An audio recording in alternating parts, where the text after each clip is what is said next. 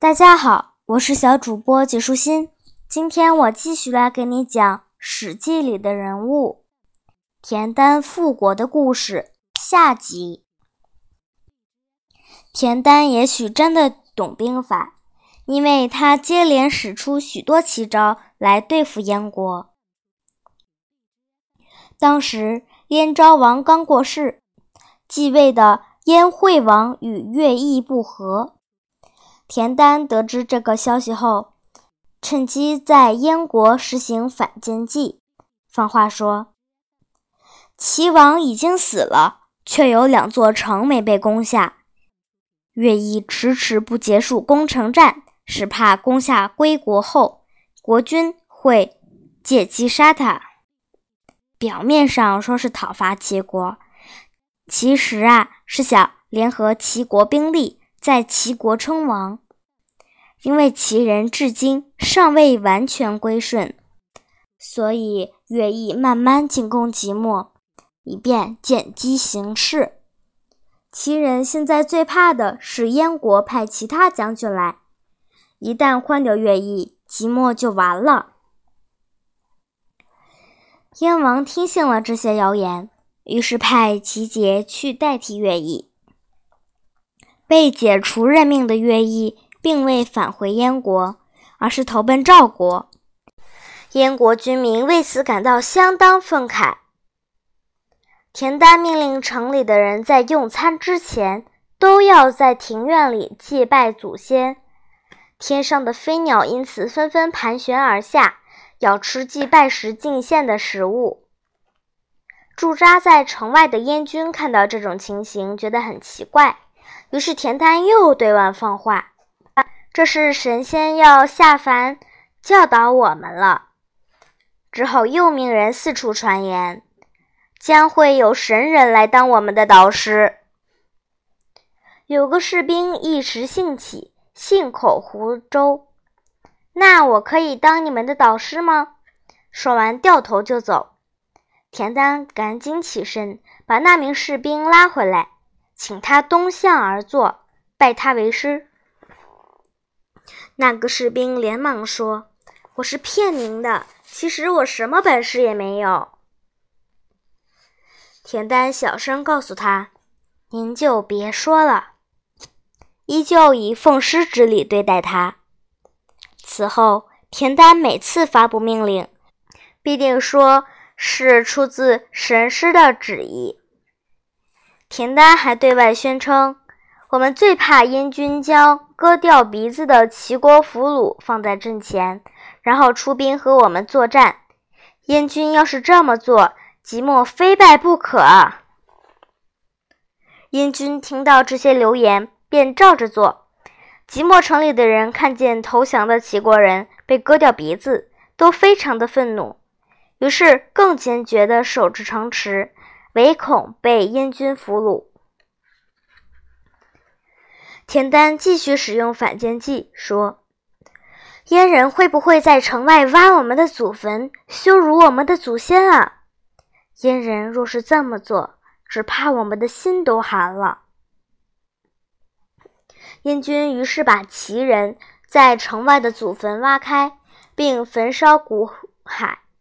即墨人在城上远远看到这种情形，个个痛哭流涕，怒气高涨，都想出城去跟燕军拼个你死我活。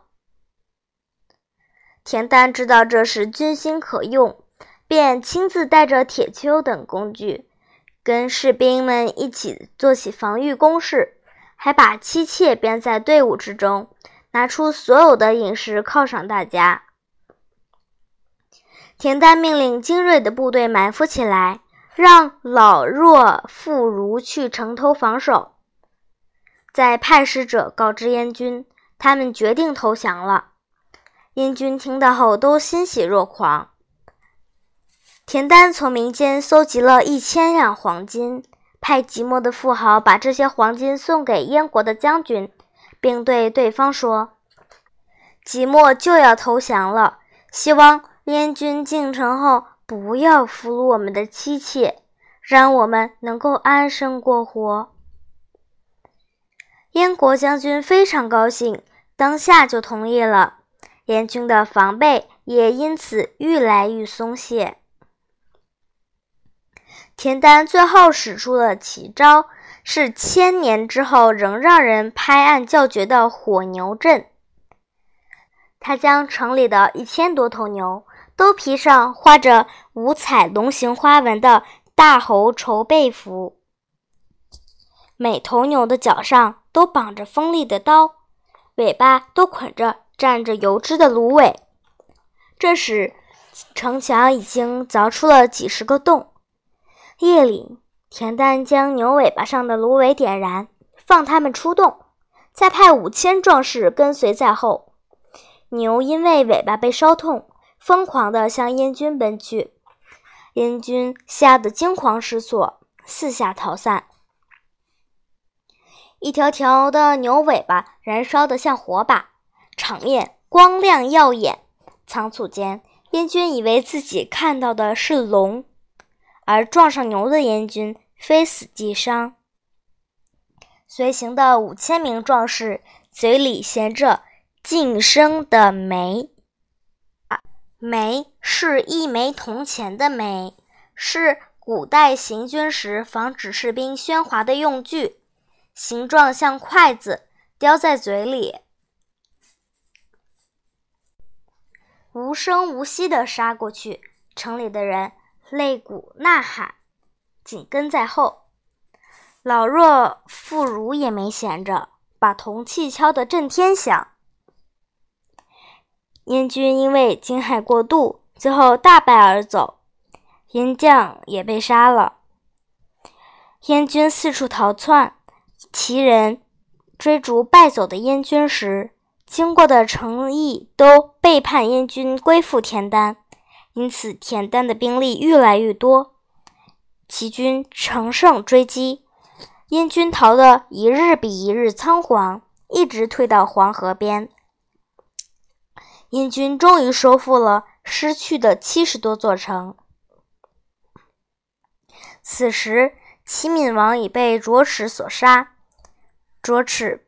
被吕城的人所杀，齐襄王则继承了齐闵王的王位。齐人到吕城迎接齐襄王返回国都临淄，请国君重新执政。公元前二百七十九年，齐襄王继位后，封田丹为安平君。今天的内容就是这些啦，小朋友，拜拜。